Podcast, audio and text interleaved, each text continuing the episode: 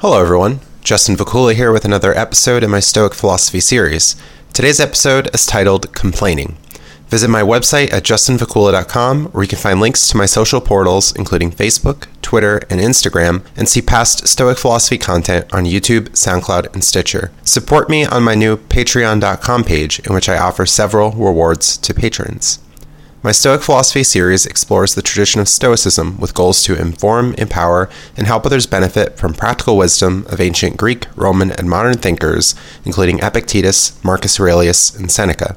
For the Stoics, a main focus is pursuing virtue to attain a well examined life through practical applications of philosophy, acting with good character, using reason to form accurate, careful judgments about the world, and achieving contentment. Stoic writers focus on many perennial human concerns and urge people to take action, applying what they learn to everyday life. Self improvement is central to Stoic thought, strengthening and improving one's mindset.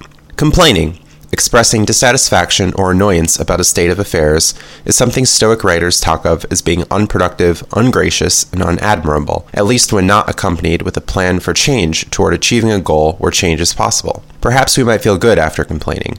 Maybe we like being heard, venting our concerns with others, or even to ourselves with a sort of inner speech. But complaining can have many drawbacks in causing us to focus too much and become annoyed with things we have little influence over we can fail to appreciate things that are going well for us and take much for granted. A focus on the negative elements of life, things we do not like, after all, is linked to depression. A bias toward the negative, and rumination can lead to clinical symptoms. People can complain about innumerable things, including financial worries or difficulties, poor drivers, relationships, work, poor customer service, perceived misfortune at poker tables, and difficulties with technology. Merely expressing dissatisfaction likely won't help the situation, can make us more annoyed, lead to anger, lead to more stress, and interfere with our daily routine.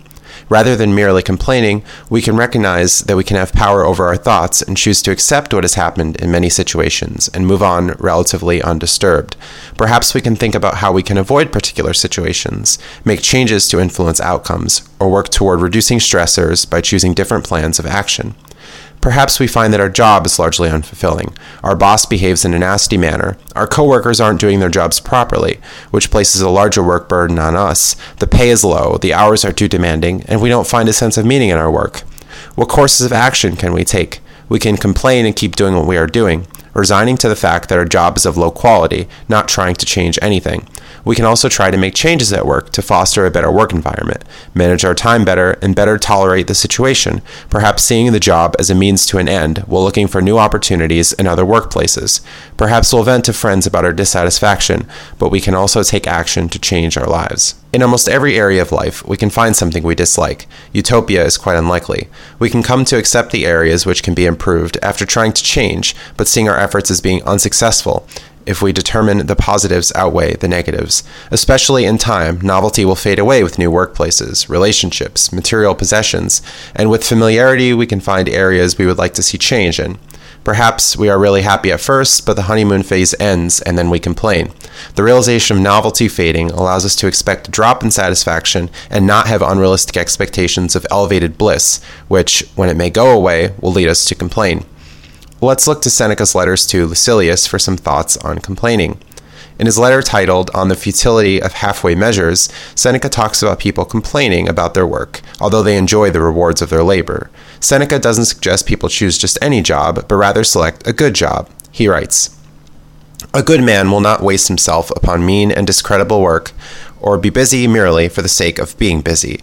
Neither will he, as you imagine, become so involved in ambitious schemes that he will have continually to endure their ebb and flow. Here's the part about complaining.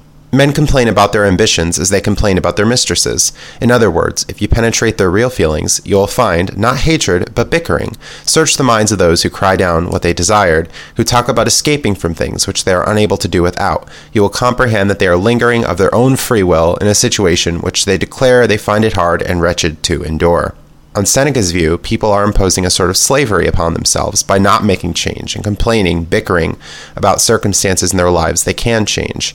Instead, they can take action to change circumstances and or change their mindset and behaviors to complain less, accept more and be more positive. Perhaps they can get a new job even though the grass, as it is said, may not be greener on the other side. We can ask what would be traded for what? If we were to leave a current position, what are we giving up and what would be gained? If a transition doesn't seem to be worth it, then what good would complaining do? Should we remain in the same work environment? Can it do any good?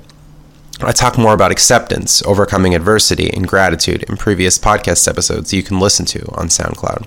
In his letter titled On Master and Slave, Seneca talks more about self imposed slavery, the most disgraceful kind of slavery, he says, and people creating problems for themselves by finding faults and complaining rather than reducing desires and being grateful. Seneca writes, that which annoys us does not necessarily injure us, but we are driven into wild rage by our luxurious lives, so that whatever does not answer our whims arouses our anger.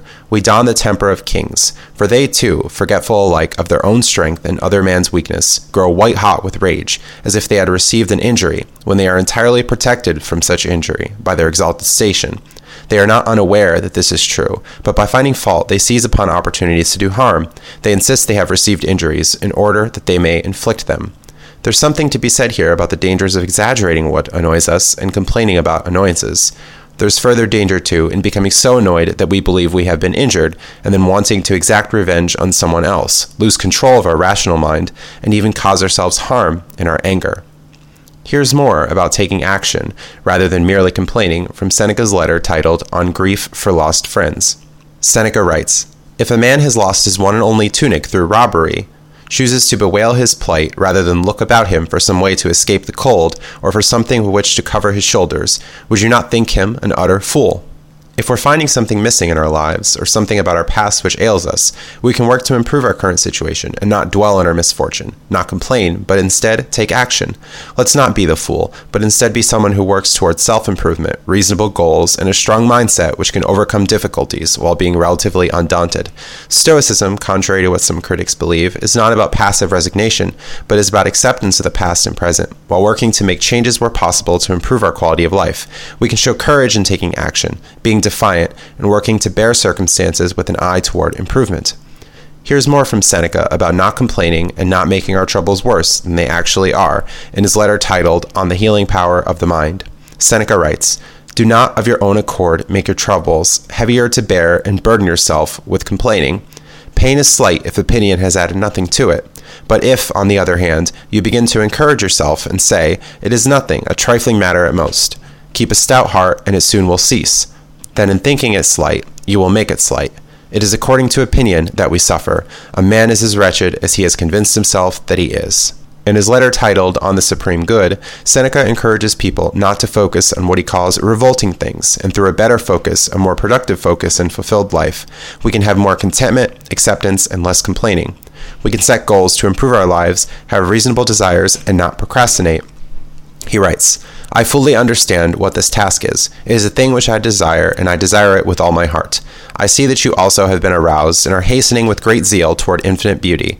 Let us then hasten. Only on these terms will life be a boon to us. Otherwise, there is delay, and indeed disgraceful delay, while we busy ourselves with revolting things. Let us see to it that all time belongs to us. In his letter titled On Benefits, Seneca talks about dealing with other people. Rather than assuming ill intent or jumping to conclusions, we can be charitable toward others in our interpretations and thus reduce our complaining and thinking that we have been injured. Seneca writes, And what is more wretched than a man who forgets his benefits and clings to his injuries? He despises the wrongs done him, not accidentally, but voluntarily. He does not put a wrong construction upon everything, or seek for someone whom he may hold responsible for each happening, but rather ascribes the sins of man to chance. He will not misinterpret a word or a look. He makes light of all mishaps by interpreting them in a generous way. The spirit of kindliness always tries to bend every doubtful case toward the better interpretation. An attitude of charity and not making such a big deal about slights from others, real or imagined, should help us complain less and focus more on good happenings in our life things in our control and allow us to be more content. To recap, rather than merely complaining, we should take action to change that which we can and work toward a better quality of life, including realistic goals. For that which we cannot change, we can work on acceptance, be more grateful for the good parts of life, not exaggerate our difficulties, and not create problems for ourselves. Thanks for listening, and stay tuned for more content. Visit my website at justinvacula.com, where you can find links to my social portals, including Facebook, Twitter, and Instagram, and see past Stoic Philosophy content on YouTube, SoundCloud, and Stitcher. Consider donating if you support my work and would like to see more, for this takes time, money, and effort to produce content. Support me on my new patreon.com page, in which I offer several rewards to patrons. Have a good day.